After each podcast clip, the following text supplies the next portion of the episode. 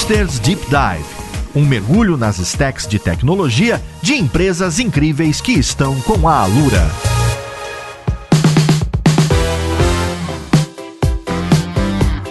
Olá, ouvinte. Meu nome é Paulo Silveira e esse aqui é o Hipsters Deep Dive. Pois é, a gente está na primeira temporada desse spin-off, desse podcast novo que é fruto das nossas experiências do Hipsters on the Road e de algo que você, ouvinte, pedia bastante, que é conhecer com profundidade como vive uma empresa de tecnologia, uma empresa que usa a tecnologia como grande fonte aí de poder para entregar resultado para o usuário. Nessa temporada a gente está com o Banco do Brasil e para apresentar comigo essa temporada tô com o André Breves, que trabalha lá. Como você tá, André? Olá, Paulo, tô, tô bem. Olá, ouvinte. Hoje a gente vai ter um assunto bem interessante que é a nossa jornada para cloud, né? Eu fico pensando se a gente estivesse gravando esse podcast ali na década de 80, a gente ia estar tá falando da nossa jornada para o mainframe. É, e trouxe um pessoal que participou dessa jornada aí, bastante trabalho, a gente já tá há alguns anos. A gente vai conversar hoje com o Cássio Portela. E aí, Breves, tudo bom? É, boa tarde aí, pessoal. É, meu nome é Cássio, eu trabalho aqui no time de plataforma aqui da nuvem, né? Assim, de desenvolvimento para nuvem. E estamos aí ansioso para a gente trocar uma ideia. A gente está também com o Rafael Farinello. Fala aí, Rafael. Boa tarde, Paulo. Boa tarde, pessoal. Muito legal participar desse podcast aqui. Trabalho lá no time de integração contínua do Banco do Brasil, foco em nuvem e vai ser uma jornada legal contar essa experiência aqui no podcast. Estamos também com mais um Rafael. A gente está com o Rafael Miller aqui também. Fala aí, Rafael. Miller. Fala, Breves. Fala, pessoal. Boa tarde. Bom, meu nome é Rafael Miller. Eu sou eu atuo aqui na infraestrutura e operação, sou um dos responsáveis pelo ambiente cloud e automação aqui do banco. Prazer falar com vocês, vamos lá. E olha só, esse podcast de cloud de um banco grande e que tem centenas de anos, não é? O Banco do Brasil tem centenas de anos. Mais de 200 anos. Mais de 200 anos. Eu tava refletindo sobre, pensa só, toda a discussão que a gente tem hoje de arquitetura, de cloud, de nuvem, de centralização, monolito, de teorema CAP, de saber se a gente vai fazer particionamento relacionamento ou não, se a gente vai usar banco relacional ou não. Hoje tá muito isso. Será que a gente precisa de consistência o tempo todo? Ou é melhor ter mais disponibilidade? E aí, conversando sobre a pauta com o André Breves, eu tava tentando imaginar como que isso era feito, não antes do cloud, mas antes do mainframe, antes do PC e, antes da era digital. Então, o Banco do Brasil é um dos que pode contar essa história, porque 100 anos atrás, na década de 20, de 1920, alguém tinha conta em banco, alguém sacava dinheiro, depois depositava e, e, fazia suas transações. Eu queria entender, eu sei que o André Breves conhece um pouquinho, como que 100 anos atrás isso acontecia? Onde que o saldo da minha conta lá em mil réis, não sei como que era a moeda, onde que isso ficava anotado? E se essa minha conta era lá no Rio de Janeiro e eu tava em São Paulo comprando café, como que eu podia sacar o dinheiro na agência de São Paulo, sendo que a integração não tinha blockchain, né? Não tinha nada para distribuir, descentralizar ou centralizar. Como que isso era feito? até para pensar se existe alguma proximidade e a gente caminhar junto com o Banco do Brasil nesse no tempo de usar máquinas grandes, depois usar PC e o cloud. Como começa esse negócio de papel? Pois é, Paulo. Não sei tanto assim anos atrás, mas numa história mais recente, um pouco antes do mainframe, o, o que me conta, eu não vivi, mas a sua conta, o cartão da sua conta era um cartão mesmo que as pessoas anotavam as quantidades, se você ficava na sua agência. Então, quando você precisava, você chegava lá e depositava seu dinheiro, abria-se uma conta que era era você abria um cartão mesmo, é, em que anotava os seus dados, assim como a gente tem o cadastro da conta, e fazia os lançamentos ali, contábeis. Então, depositou tanto, agora o saldo é tanto. Se você fosse lá sacar um valor, agora foi lá, sacou, fazia esse lançamento que hoje a gente chega no extrato ali no telefone celular, mas aquilo ali era é muito parecido com o que era o cartão ali na, na agência. Se você não tinha essa possibilidade de movimentar sua conta em outras agências diretamente como é hoje, essa facilidade que a gente tem hoje, né, que tá tudo online. Se você precisasse fazer um pagamento para alguma pessoa, aí você tinha os instrumentos de pagamento que, dependendo da época, provavelmente poderia ser o cheque, né? Que, que foi o que se estabeleceu mais. Então você passava o cheque para alguém, se alguém depositava na conta dele, e isso ia fisicamente, é, o cheque era ali, passava na agência, pegava os cheques que foram depositados, isso era levado até a sua agência para se conferir a assinatura. Porque lá na sua agência, e isso acho que tem até hoje, né? Mas é, a gente tem um cartão de autógrafos que é para justamente saber como é a assinatura da pessoa para fazer esse tipo de conferência. E aí a maneira de movimentar fora da sua agência era só via, via cheque mesmo. É interessante porque você descrevendo, tem muitas analogias aí, certo? O cheque que você faz, você fala, olha, e você assina e fala, eu garanto e etc.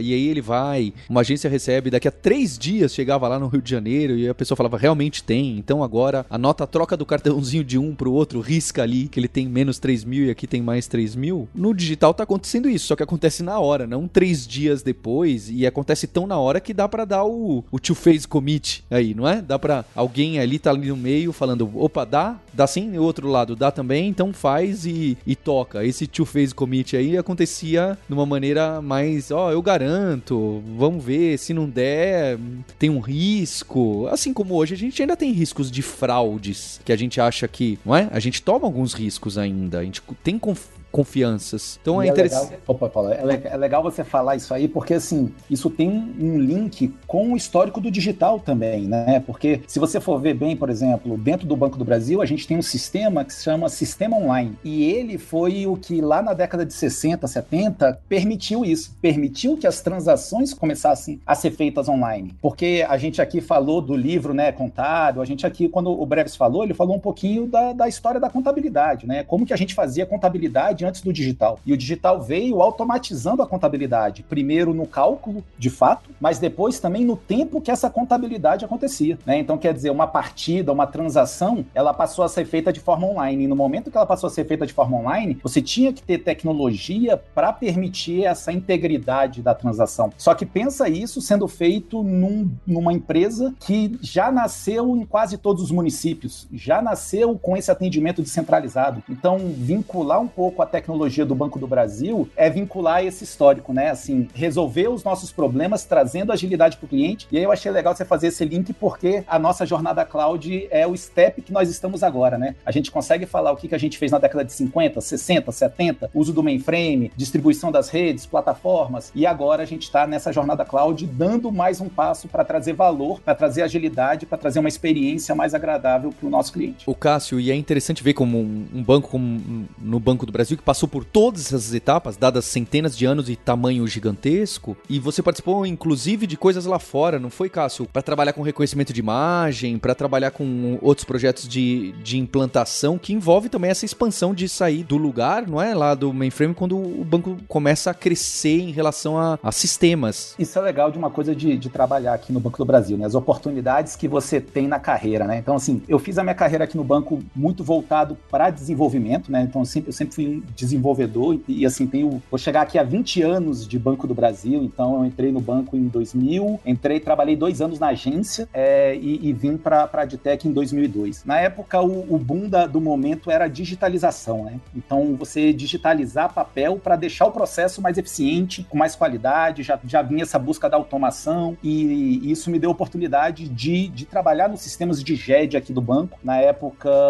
a gente, tinha, a gente tem ainda né, um sistema bem, bem parrudo, mas na época era um grande player de mercado e isso me deu oportunidade de, de ser ponto focal lá na Febraban, de trabalhar muito forte no processo da compra por imagem, que teve todo o processo de digitalização de cheque. Então, assim, é uma experiência muito legal que eu, que eu tive de crescimento profissional. Eu digo que foi um dos dias mais felizes da minha vida, foi depois de 10 anos que eu trabalhava com isso, eu tinha uns 8, 10 anos, e aí me puxaram para cuidar da rede externa. Veja bem, às vezes as pessoas não sabem, mas o Banco do Brasil ele tem uma, uma rede de agência na Europa, na Ásia, nas Américas, e a gente tem jetins, que são centros de tecnologia que rodam nesses ambientes. E aí eu fui trabalhar numa área aqui que cuidava desses sistemas. E esse também, esse trabalho me deu oportunidade de ir para Londres, de, de, de, implantar sistema em Londres, em Nova York. Eu fiquei três meses morando diretamente lá em Assunção, no Paraguai, para implantar também um sistema na nossa rede de agência. Então, assim, é uma, é uma experiência que sai do nosso trivial, do comum, né? E três anos atrás me chamaram para participar dessa jornada cloud, que eu, de tudo isso que eu falei aqui, sem dúvida alguma, é a mais transformadora, né? Porque é onde a gente começa a pingar em cultura, cultura de aprendizado, né?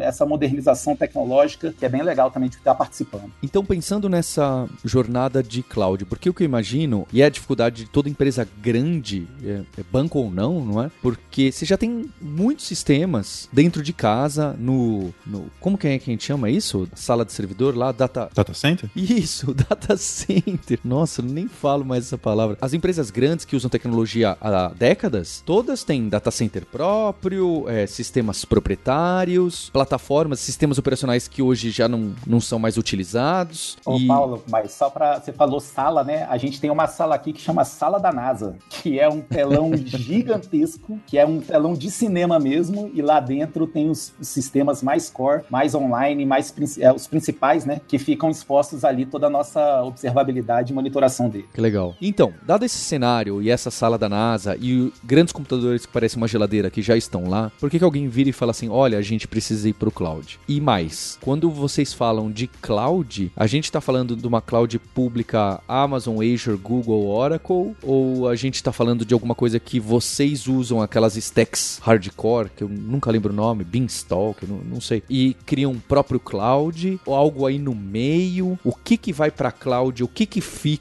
dentro de casa em máquina tradicional? Como que começa essa transformação e por qual motivo e por, qual, por quais sistemas? Bom, pessoal, eu posso falar um pouquinho do ponto de vista de infraestrutura e operação. Paradigma Cloud pra gente, assim, é bacana, né? A gente se sente num parque de diversões, né? Quando abre uma console de uma grande cloud pública. Mas no fim do dia, né? Quando a gente tem responsabilidade em manter os sistemas 100% operantes, quando a gente tem uma infra do tamanho do banco, né? Com a quantidade, o tamanho do data center, a oferta de hardware que a gente tem aqui, a gente vê que, na verdade, hardware por hardware, né? A cloud, na minha visão, ela não é transformadora, né? Agora, quando eu falo numa metodologia diferente de criar infraestrutura, configurar infraestrutura, de trazer a aplicação para rodar, aí sim, aí eu tenho metodologias novas, como metodologias clouds, que vão me permitir aproveitar um, um deploy mais rápido, um, um, ciclo de lançamento de produto mais rápido. Então, que infra por infra, a gente tem bastante aqui no, no Banco do Brasil. A gente tem um parque gigantesco, tem data center próprio. Agora, uma vez que a gente começou essa transformação, essa jornada há uns anos de transformação, foi muito para capacitar o time de desenvolvimento, o time de infraestrutura e operação a operar nesse novo cenário que se avizinha. Então,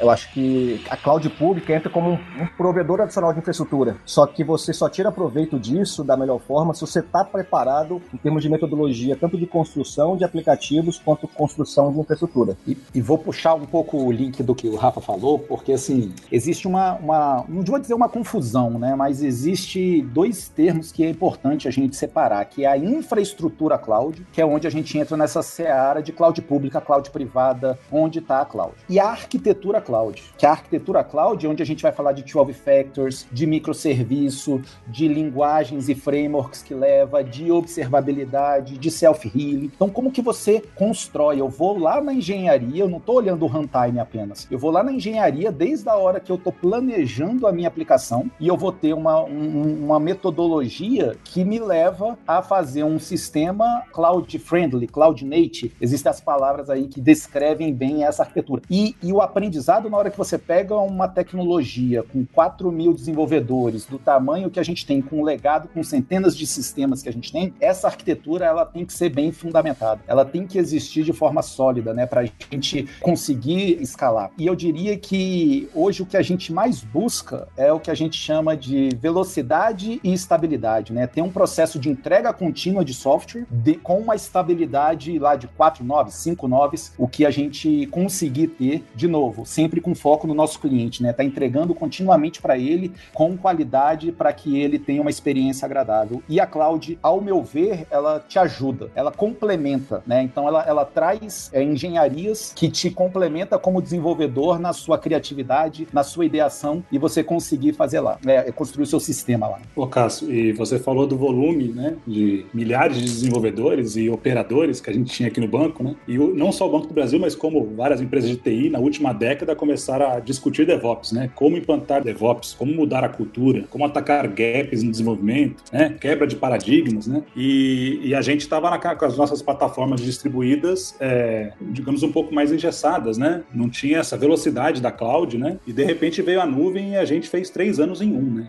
A nuvem realmente trouxe essa disrupção para a gente, facilitou a gente evoluir isso. Foi muito legal. Eu gosto sempre quando a resposta pro, pro cloud ou algo relacionado de mudança de infraestrutura, que não é fácil, certo? Focada no usuário e a gente fazer deploy, fazer implantação de sistema, de aplicativo móvel mais rápido, mais frequente, não tem como dizer que não dá valor para o usuário final, certo? Para o cliente correntista. Se para isso eu preciso alterar minha infra, aí faz sentido, porque alterar por alterar para cloud só porque é bonita e, e, e, bacana e todo mundo tá falando, não, não faz muito sentido. Inclusive, tem gente que faz isso e nem precisava fazer. Mas me parece que o caso de um banco é bem o que é interessante fazer, certo? E, e a, garantia da, e a garantia da estabilidade né? Assim, fazer mais deploys garantindo que esses deploys estejam funcionando adequadamente. E assim, o Banco do Brasil sempre foi uma referência quando a gente fala em mainframe, né? Mas ele foi pioneiro também em muitas frentes de plataforma distribuída até hoje, né? Inteligência artificial, Big Data Analytics, e a gente tem alguns canais aí que são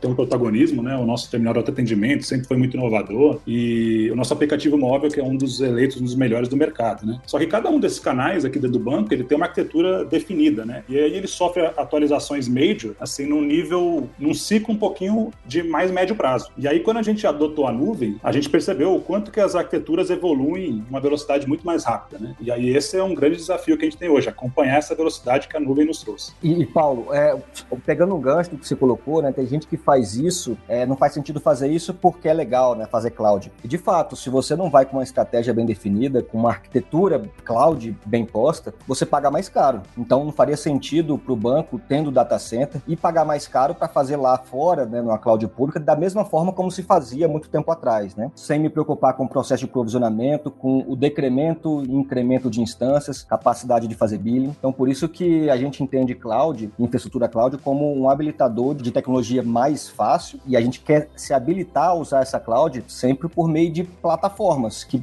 garantam que as aplicações vão crescer e vão diminuir e garantam aquela confiabilidade de, da quantidade de nobres que foram necessárias, como o Cássio falou. E importante falar também que é, nessa jornada cloud, que é o que a gente está falando aqui, é uma estratégia ampla, né? A gente gosta de falar da palavra repertório, portfólio de plataformas, para que os nossos desenvolvedores tenham à disposição um, um conjunto de engenharias. Então, eu trago também que, junto dessa estratégia, a gente está também trazendo o low code como, como uma plataforma, né? É, toda a plataforma de data science que a gente tem também, o próprio uso de SaaS. Então, a gente trabalhar mais com integração com ferramentas rodando num, como SaaS. Então, tudo isso começa a criar um ecossistema, né? Começa a criar um conjunto de soluções e que você consegue acelerar esse processo de desenvolvimento. Vocês falaram assim de começar, já que a gente tinha todo esse data center disponível, né? Boa parte das máquinas já estavam ali, foi pragmático começar com uma cloud privada, né? E como que foi esse início aí? Como que estava a configuração dessas máquinas e como foi a gente, como foi essa virada para uma arquitetura de cloud? No começo, a gente tinha, a gente quando via na, na, na literatura, havia aquela de aquelas recomendações que comece na cloud ou, ou preocupe-se com o novo, deixe o passado contido. Então, das várias estratégias que a gente viu e dado o histórico do banco, a gente sabia que tinha que fazer alguma coisa para o que estava posto, né, para o que paga o nosso salário dia a dia, mas eu não poderia deixar de investir na, no novo, né, e na, na prospecção de novas tecnologias relacionadas à infraestrutura. Então, por isso que a gente, desde, desde o começo, amadureceu um time de infraestrutura, de automação de infraestrutura, infra como código, e esse time hoje, né, é, é, desde aquela época, mas hoje ele se consolidou e, na prática, criou um framework de automação que permite, é, a gente chama de cloudificação do legado, né, do tradicional. Então, ele deu uma condição ao tradicional de que a gente consuma e outros times de infraestrutura também consomem é, infraestrutura como serviço, mesmo sendo no ambiente tradicional. Já a gente aqui do mundo cloud pôde se aproveitar dessa base, que estamos inseridos no data center e todo o processo de provisionamento de infra, hoje nosso é automatizado. A parte de rede, a parte de segurança, criação de máquinas, aumento, né, expansão de, de cluster Kubernetes, mas isso só foi possível porque houve um trabalho de base justamente um time focado em automação, definir regras, padrões, para permitir que outros colegas de outras áreas do conhecimento, como banco de dados, redes, segurança, pudessem criar ofertas ali, um IaaS, né, uma camada de IaaS, para que o time cloud pudesse beber dessa fonte e aí sim subir uma, uma plataforma. Né? Então, pelo que entendi, a ideia é apresentar a infraestrutura que já estava disponível como uma infraestrutura como serviço, né? Dar uma roupagem mais dinâmica, né? É isso aí. E com isso, melhorar para a infra tradicional, baseado em middleware, baseado em monolitos, que ainda está disponível, e para a gente dar a agilidade que eu preciso na nossa infraestrutura, na nossa plataforma. Eu queria entender um pouco melhor, porque para mim realmente é confuso. Cloud pública, cloud privada. O, o, que seria uma cloud privada? Você tem a sua mini Amazon, mini Google, mini qualquer coisa? E se é isso, isso roda no que? Vocês escreveram todo o sistema que fala, olha, se essa máquina cair, se precisa provisionar, é assim que faz, é etc. É, a imagem de Linux é assim que deploya, etc. Ou já usa alguma stack muito famosa que tem software open source ou até pago que já trabalha com cloud privada? Se é, essa cloud privada tem cara do que? Tem cara da API da Amazon? Eu consigo usar, né? Por exemplo, tem muito CDN que copia a API do S3 justo para facilitar. Eu queria entender um pouquinho melhor, antes de saber a direção, o que, que é uma cloud privada? É, o que, que, é isso? Bom, Paulo, você tem razão em tudo que você falou. É, é tudo isso mesmo. É como se fosse uma mini Amazon, uma mini Azure aqui dentro de casa? Sim, é, é, verdade. Parece trabalhoso, né, criar tudo isso, só que se a gente for parar para pensar, essas disciplinas já estavam atendidas aqui. Eu já tinha um time de banco de dados, só que ele trabalhava no modo silo. Ele era responsável por criar todos os bancos de dados de todos os projetos e manter. Eu tinha um time de SEO, um time de máquinas, né, de baixa plataforma x86, um time de segurança e redes. O que que mudou? O que mudou foi a forma de trabalho, esse processo de cloudificação que a gente traz. Ao invés desses times agora passarem a receber uma demanda de um projeto e atuar de, como silo em, em, cada projeto do banco, a gente passa a ter um meio que um, um, catálogo de ofertas e aí esses times, por meio, da, por meio de infraestrutura como código, de linguagens como Ansible, como Terraform, Python, expôs em API todos os todas a, os serviços de infraestrutura que eles cuidam. Então, por isso que a escolha do framework de automação, ele foi feito com cuidado e a gente usa um broker de serviços que segue a mesma metodologia dos brokers das grandes clouds. O que, que isso permitiu a gente? permitiu que eu consiga, da mesma forma como eu consumo e crio uma infra numa cloud pública, eu também consigo consumir, criar, interagir com a infra dentro do meu data center, independente se por trás eu tenho um equipamento antigo ou não. Quem entende daquele banco de dados, daquele equipamento de rede, foi o responsável por criar um código que, uma vez esse código publicado em um broker, que é um broker que segue uma especificação de mercado, permite que outros atores consigam interagir com essa infraestrutura. Por isso que eu coloquei que, de fato, é como se tivéssemos uma Amazon aqui, mas na prática porque a gente simplesmente reorganizou a forma como a gente interage internamente entre os times para que fosse de uma forma cloud. Por isso que não é, parece que é desafiador, de fato é, só que é o conhecimento de cada área dessa, isso já existia aqui, já estava mapeado. Foi necessário foi uma liderança, eu acho, numa frente de, de automação e uma escolha de padrões que fizessem sentido para permitir que eu, como um dos principais clientes dessa infraestrutura cloud, não vou mudar tanto a forma de consumir infra se for on-premise, né, dentro da minha cloud privada ou na cloud pública, porque o padrão foi estabelecido como padrão de mercado. Lá atrás, quando a gente começou com DevOps, né, eu trabalhava na, na infraestrutura, né, então era a Ops, né, e aí me colocaram literalmente em cima do muro, né? Eu fiquei ali entre o Dev e o Ops,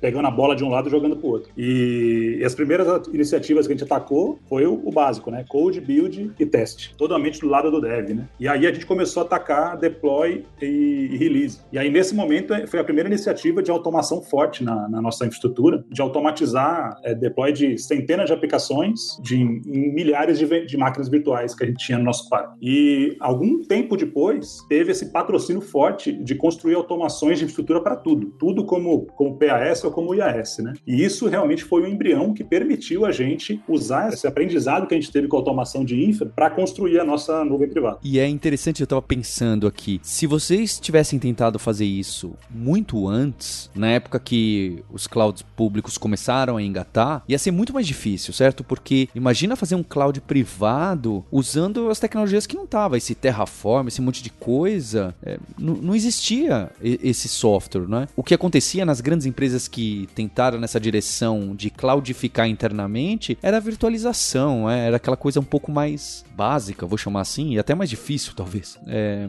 então vocês falaram que foi três anos atrás, ou talvez um pouco mais. É interessante que eu acho que vocês pegaram uma época boa, porque esse software todo já estava maduro para que vocês pudessem falar: não, vamos pegar como a gente já provisiona manual, vamos automatizar e deixar essa casca para que o time de dev nem enxergue essa complexidade dentro da minha pequena NASA aqui, não é? É para que para eles fiquem não fique rocket science, certo? Então acho que também casou muito bem o momento. E, e tem um ponto importante, Paulo. Os nossos times dev, eles estão acostumados a construir sistema de uma certa maneira que a gente ainda precisa adquirir maturidade para ir para uma cloud pública, né? Porque que é essa jornada que a gente está fazendo nos últimos três anos, né? A aquisição dessa maturidade. Porque o lado bom da cloud pública, que é você paga o que usa, também pode ser o lado ruim se você ainda não está acostumado a usar exatamente os recursos que você está precisando. Né? Então, quando a gente optou pela cloud privada primeiro, também é para adquirir essa maturidade para quando a gente for para a cloud pública, né? Que é o caso da nossa cloud híbrida, né? Que vai ficar transparente para o desenvolvedor, a gente já saber usar de maneira adequada os recursos para não estourar a conta lá no fim do mês, né? Do, do. E, e olhando aqui pelo lado do desenvolvedor que de repente teve à sua disposição uma, uma cloud privada, a experiência foi e tem sido muito boa, porque o nosso legado está aqui. Então a gente consegue também personalizar essas ofertas, né? O, Rafa falou que a gente tem então um conjunto de ofertas, como se fosse uma mini Amazon, só que essas ofertas elas começam a surgir também personalizadas com o nosso legado. E com isso ele acelera demais esse desenvolvimento, porque ele já é feito, já é construído baseado com o desenvolvedor do Banco do Brasil, da Adtech. E isso acelera demais a, a entrega também. E aí, quando você fala desses padrões que estão bem estabelecidos, tal, quais padrões você está querendo dizer quando de automação de infraestrutura, de provisionamento? Bom, Breves, assim, a gente, é, é, ao longo desses anos, assim, só eu já instalei dezenas ou centenas de, de, de softwares, testei vários frameworks os colegas aqui também. Então a gente passou nessa jornada, ao longo da jornada, por muitos testes, muitos frameworks, padrões, só que o mantra era ser loveless, né? A gente não tem amor, eu não queria se apegar a alguma coisa porque é bacana. O que foi estabelecido daí é, assim, se eu for pegar pegar, se eu for organizar né, essa minha resposta naquela numa camada, numa estrutura de camadas, começando pelo nível mais básico, do ponto de vista de IaaS, né, a gente usa pesadamente virtualização. Existia um dilema entre usar bare metal é instalar, porque lá no topo tem um Kubernetes. Apesar de não ter falado, o Kubernetes é o que é a base, é né, o coração, o cérebro da nossa plataforma como serviço. Mas lá na base eu tenho um, uma máquina virtual e não um bare metal como regra, tá? Isso não é uma lei absoluta. É que roda Linux, a gente tem para provisionar essa máquina, esse Linux, a gente já testou CentOS, é, já testou Container Linux, é, SUSE também, é, Red Hat, todos os sabores de Linux. É, a partir disso, para ter essa máquina, a gente tem uma, um processo de provisionamento que usa aquelas ofertas. Esse, é, esse provisionamento ele se dá de uma forma que segue a especificação do Open Service Broker. Né? Então foi aí o, o, framework de automação que a gente escolheu, a forma de fazer uma exposição de serviço de infra e gerir o ciclo de vida. Então, com essas máquinas provisionadas, eu sou capaz de fazer a configuração delas, instalar Docker, a gente usa o Docker como regra. A instalação e configuração dessa máquina, ou a gente usa Puppet ou usa Ansible para poder fazer essa gestão de configuração. Uma vez configurada a máquina com essas ferramentas, aí sim a gente cria um cluster Kubernetes. E hoje a gente tem, assim, 18 clusters Kubernetes gigantescos em produção, são quase 1.300 máquinas virtuais, que a gente suporta milhares de aplicações. Da parte de esteira de CICD, o Farinello pode falar melhor que ninguém, a gente também tem a stack muito bem consolidada, complementando a experiência do PaaS. E a gente entende que existe a definição, né? O Cássio é mestre nisso, né? De, que ele sempre coloca que é, que é Cloud Native, resumindo muito, tá? É Cloud Native que roda numa plataforma como serviço. Da plataforma como serviço, que é o que está mais próximo de mim, da parte de infra, a gente, a gente pode colocar que foi a opção que o banco fez, né? Ter uma plataforma como serviço baseada em Kubernetes e a, faz parte da jornada cloud preparar e acelerar a forma como a gente implanta e expande essa plataforma como serviço, bem como capacitar times de construção trazer novas aplicações para essa plataforma como serviço. Acho que a palavra-chave que a gente fez, optou lá na, na, hora que a gente adotou a nuvem, foi experimentar. Né? A gente experimentou muito, tanto aí na, nas, nas, soluções de infraestrutura, como na, na, na, esteira de integração contínua, de CICD, e como nos frameworks que a gente adotou para os desenvolvedores começarem essa jornada aí para a nuvem, os microserviços. Então a gente desenhou a arquitetura e foi experimentando, experimentando, e essa foi a palavra-chave. Tanto que a gente reformulou todo o ambiente de integração contínua para adotar soluções que são mais padrão de mercado, mesmo que elas fossem open source. Eu queria saber duas coisas. Então, primeiro, quais foram os primeiros sistemas que foram para o cloud e entender o motivo. E, e, eu acho que é a pergunta que o André Breves queria fazer. E a partir, quais são os planos do cloud? Vai um dia para público? Por que não ir para público? Eu entendo a maturidade, porque a gente já está acostumado com um mecanismo, não é? E aí é, é difícil. É, mas eu imagino que existam até problemas de lei, não é? Fintech, dados, LGPD, por mais que haja clouds aqui no país, públicas, é, talvez tenha algumas complicações. Ah, é, a primeira pergunta eu acho que eu posso responder bem, Paulo. Quando você fala de pais sistemas, a gente quando começou, a gente começou já fazendo a plataforma, né? Então, a gente construiu a plataforma, exercitou ela bem num, num ambiente, vamos dizer assim, sandbox. É, a gente construiu um mini banco ali dentro, com um aplicativo, com uma conta corrente, com um sistema contábil ali, com uma análise de, de um, um cálculo de crédito, um cronograma de crédito. Então, houve uma experimentação e foi muito promissor, né? Todas essas engenharias. Quando a gente trouxe ela para o banco, que eu digo assim, de uma forma mais corporativa, saindo desse sandbox, dessa experimentação, a gente teve que tirar. É, ali a gente teve renúncias que a gente declarou, ou seja, para experimentar isso, eu não vou me, me preocupar com isso. E aí a gente trouxe para o banco de uma forma mais corporativa. No momento em que a gente trouxe de uma forma corporativa, a gente teve os early adopters, né? A gente teve a galera que estava ansiosa para ter isso à disposição. Então eu não vou conseguir te falar no primeiro ano, por exemplo, ah, foi um sistema específico, a gente pegou esse. Não, a plataforma ela já nasceu dentro da comunidade de desenvolvedores do Banco do Brasil. O que teve de diferença foi que os sistemas que vieram eram sistemas que não eram críticos, não estavam num caminho crítico, para permitir que essa experimentação que a gente teve na construção da plataforma também fosse feita pelos desenvolvedores. E aí o que a gente percebeu é que, como plataforma, no momento em que isso se tornou disponível para a DTEC como um todo, a gente perdeu o controle. A gente não tinha mais controle de dizer, pô, é um sistema ou é o outro, aquele é o crítico, aquele é a bola da vez, não, porque ela estava disponível para a tecnologia utilizar. E com isso, esses sistemas então foram se aperfeiçoando, esses sistemas que eu digo a plataforma, né? Essas esteiras, essas infra a infraestrutura, o trabalho de monitoração e observabilidade, a gente foi se aperfeiçoando até que a gente teve, vamos dizer assim, acho que um marco principal que a gente teve, que foi o Pix no ano passado.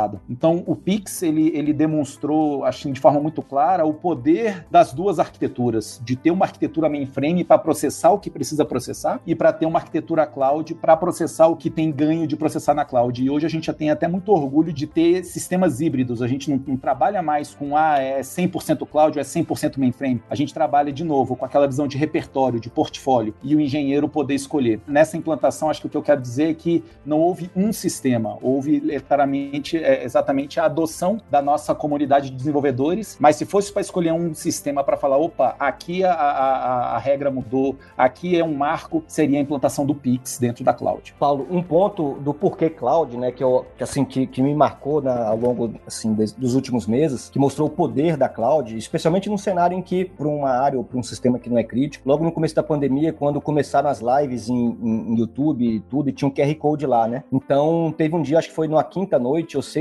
noite que acionaram a gente lá do Paz, pô, tem que ajudar o pessoal a botar lá o, hot site do Zé Neto e Cristiano. Eu falei, Zé Neto e Cristiano, hot site? Aí o pessoal falou, não, tem que botar o QR Code que o banco vai fazer uma ação. E assim, e a gente viu, testemunhou de um dia para o outro uma aplicação nascer em produção, com sucesso, é, exposta na internet, né, com certificado, com segurança, e o banco conseguiu fazer a ação dele lá com o QR Code do banco, acho que foi a primeira que foi feita, e isso só foi possível por causa da cloud. Por quê? Não porque a cloud é foda, não, as tecnologias são muito parecidas, né? A diferença que na cloud a gente tem a oportunidade de trabalhar com infraestrutura como código, ter blueprint das coisas e ter e eu conseguir reaproveitar a infraestrutura. Então, como já tinha uma infraestrutura, minha plataforma já estava preparada, né? Já tinha áreas ali que tinha estava exposta em uma DMZ, conseguia chegar até a internet. Basicamente, o desenvolvedor fez ali aquele front-end, pum, pronto, botou para rodar. Ele, ele na mesma hora subiu, já estava na internet e conseguiu, é, e o banco conseguiu daí fazer a campanha que precisava. Então, é, é, muito poderoso, especialmente naqueles cenários em que eu posso reutilizar infra que eu tenho, né? E a questão do, beleza, quando que eu vou pro público ou o que que vai pro público? Assim, a gente tem uma a convicção de que assim, o mais difícil está sendo feito, que é a parte tem muito a ver com cultura, com, com metodologia, né? Com esse repertório que a gente está criando. Porque daí o resto é fácil, né? Por que, que é fácil? Porque para o desenvolvedor na ponta, a gente quer que ele atenda negócio, que ele desenvolva código, bote para rodar igual foi no caso do Zé Neto Cristiano, com qualidade. Quem garante a qualidade? A esteira, né? A plataforma, aquele time que cuida do desenvolvedor, que ajuda o desenvolvedor, a, a plataforma e a infra. É cloud, voltando àquela definição, é cloud native, o que roda é uma plataforma como serviço. Então, se tivermos uma, se estendermos a nossa plataforma como serviço, né? Essa infra, em uma cloud pública, a aplicação tem a oportunidade de rodar lá de forma transparente, sem perceber que está numa cloud pública, e daí a gente colheu os benefícios disso. Então a gente, a gente já tem cluster Kubernetes rodando em cloud pública, conectado com a nossa esteira de CI, de CD, e a aplicação, quando vai rodar lá, é transparente para ela. A ponto de atenção do ponto de vista de infra é a latência é adequada para esse tipo de workload, a atração gravitacional dos dados, né? O banco de dados dela está aqui, então não faz sentido levar para lá. Um aspecto legal dessa visão de cloud pública, cloud privada, e aí de novo, eu estou trazendo a visão do desenvolvedor. O, o meu time, Paulo, chama um, um, dos times que, que eu trabalho, né, que eu, é o DX, que é essa visão de developer experience, né? Então a gente trata muito essa, essa experiência de codificação, de engenharia de software. E o que eu acho legal, e, e isso que o Rafa falou, de o mais difícil é, é, a, é, o, é a capacitação. O mais difícil é mudar para uma cultura de aprendizado, uma cultura em, de compartilhar conhecimento, porque para mim, como desenvolvedor, não importa se está numa cloud pública ou numa cloud privada. A coisa é tão automatizada que eu quero comitar no meu, no meu fonte e eu quero ter uma URL. Se essa URL está rodando na Amazon, na Google ou numa cloud privada, na minha experiência de desenvolvedor, isso não importa. Então, assim, eu acho que essa, essa escolha que a gente teve e até os prazos que a gente está tendo, assim, a jornada que a gente está tendo é legal, porque está demonstrando que a gente está fundamentando, vamos dizer assim, essa arquitetura e a engenharia de onde está rodando, ela vai vir como uma escolha. O o Rafael Miller ele falou bastante aí da stack do provisionamento de infraestrutura e tal. E para o desenvolvedor, como é que é essa, essa engenharia ali para o desenvolvedor? O que, que ele tem disponível para usar? Como que fica esse apoio desse time de DX, né? Da parte de codificação, então, a gente trabalha muito com Python, com TypeScript e com Java Quarkus. Foram escolhas que foram bem adotadas pela comunidade. O padrão ganha escala, então definir esses padrões significa que a gente conseguiu construir bibliotecas, conseguiu construir é, engenharias, conseguiu construir roteiros. E, de novo, estamos falando de 4 mil, 5 mil funcionários da Adtech, né? Então, assim, a escala sempre é um dos grandes objetivos. A, a consistência e a escala sempre são objetivos que a gente tem quando a gente constrói. O uso intenso, então, do, do Java, a gente já tinha desde o início a, um histórico muito grande de Java aqui dentro do Banco do Brasil. Então, é, utilizamos os Works, mas a escolha do Quarkus veio de uma maneira até muito natural. Uma coisa legal de colocar aqui é que temos dois desenvolvedores, Marcelo Rubin e o Panarello, que são dois grandes é, desenvolvedores e, e, e, que chegaram até a, a, numa, numa oportunidade que a gente viu utilizando o Quarkus, fazer um pull request lá para o projeto open source e, e ser aprovado. E, o, o Quarkus 2 aí, que está, não sei se já, já saiu, saiu na rua ou que está em, em, vias de, é, já vem com esse código deles ali dentro. Então, assim, isso dá um, um, senso de pertencimento e de orgulho muito grande que essa jornada cloud tem, né? A cloud, ela traz muito em, si essa visão do open source por trás. Então, na linha de codificação, a gente tem isso, é, pipes que é uma camada de suporte para dar suporte a essas linguagens, e aí eu passo para o Farinello para mostrar um pouquinho a automação aí do build do deploy em cima dessas tecnologias. Aí eu pego depois para o runtime ali um pouquinho, até para falar de uma das áreas que eu mais gosto ali, que é a observabilidade. É, eu acho que o Rafael Meira até chegou a mencionar ali no começo do nosso broker de ofertas, né? E a gente acabou criando ofertas para os nossos desenvolvedores, onde a gente provisiona tudo que ele precisa para começar a desenvolver, inclusive até implantar em produção, né? Até realmente ter as, a área dele, o namespace dele no Kubernetes. Então, a partir dessa experiência do usuário, onde ele acessa uma oferta e recebe esse, esse provisionamento completo do ambiente, a gente fornece para ele repositório Git, no padrão Git, a gente fornece todo o pipeline para essas linguagens que o Cássio já falou. Então, a gente tem pipeline de Maven, pipeline de Python, pipeline de Docker, de NPM e fora alguns outros de infraestrutura, né? Então, a gente tem todos esses sabores aí. E a gente fez uma opção lá atrás, bem no início da experimentação, de realmente fazer os pipelines todos como código. Então, o usuário, ele, ele basicamente interage com o GitLab e tanto para CI quanto para CD. Lógico que tem muita coisa para que a gente pode ainda implementar de melhoria, tem um backlog de melhorias. A gente realmente trabalha com essa escutando o usuário, com NPS,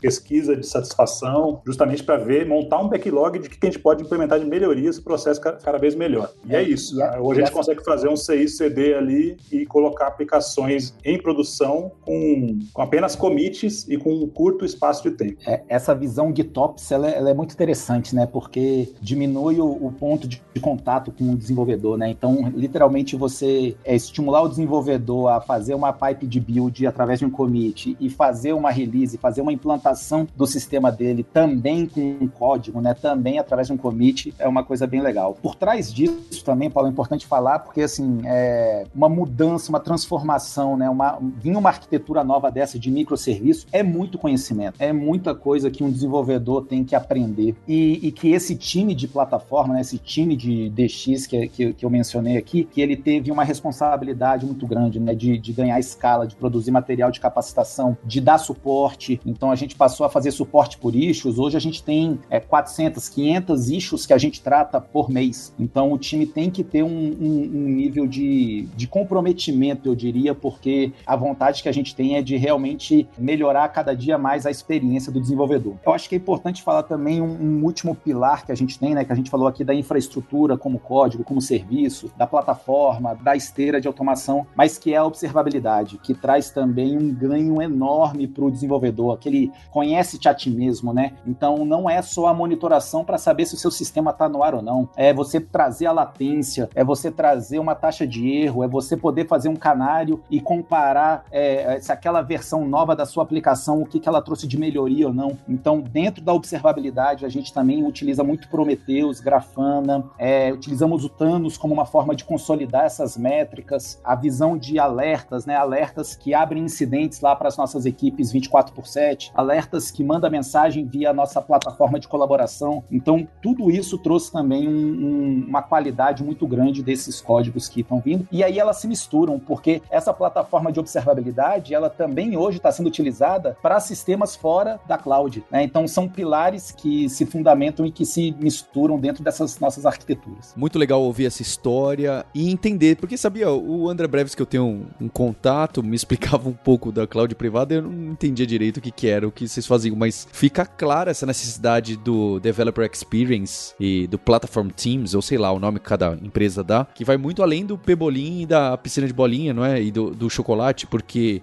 é, devs precisam disso, não é? Dessa in infraestrutura no sentido de, não necessariamente de servidores, mas de ser servido, né? De serviços para facilitar, automatizar, liberar, para que os devs possam focar no produto, né? Para que as pessoas de tecnologia possam focar no cliente e não nas coisas complexas de como gerir o kernel do Linux, do Quarkus, da Rebimboca, da JVM, do V8, do JavaScript do Node.js. Isso aí deixa lá pro pessoal da, da NASA e tem um outro time que é mais cliente, produto e vamos colocar no ar e vamos colocar feature e vamos atualizar e fazer deploy mais rápido. Então, é, vocês são realmente muito focados, porque precisa muito disso, porque ter o próprio cloud é um, algo realmente grandioso, não é? Então eu queria agradecer o André Breves, o time do Banco do Brasil, por mais um episódio aqui desse mergulho profundo, do Deep Dive. E a gente tá gostando muito do que a gente tá criando aqui. Queria agradecer de novo ao Banco do Brasil por essa oportunidade de estar tá fazendo esse spin-off que já trouxe um monte de ideias pra gente. Você ouvinte tá gostando bastante. A gente vai ter outras empresas, vai ter outras tecnologias e já tem uma fila grande de empresas conversando. Vai sair com o tempo que estão patrocinando esse podcast, tá bem? Então algo muito bacana. São empresas que estão com a gente, com a Lura, treinando seus colaboradores, fazendo onboarding, criando level up, challenges em conjunto que estão disponíveis para participar e abrir, né? Abrir a cozinha de casa para mostrar tecnologia. Então fica o agradecimento ao Banco do Brasil pela primeira temporada e a você ouvinte. A gente tem um encontro na próxima sexta, que tá saindo o Deep Dive. Hipsters, abraços. Tchau.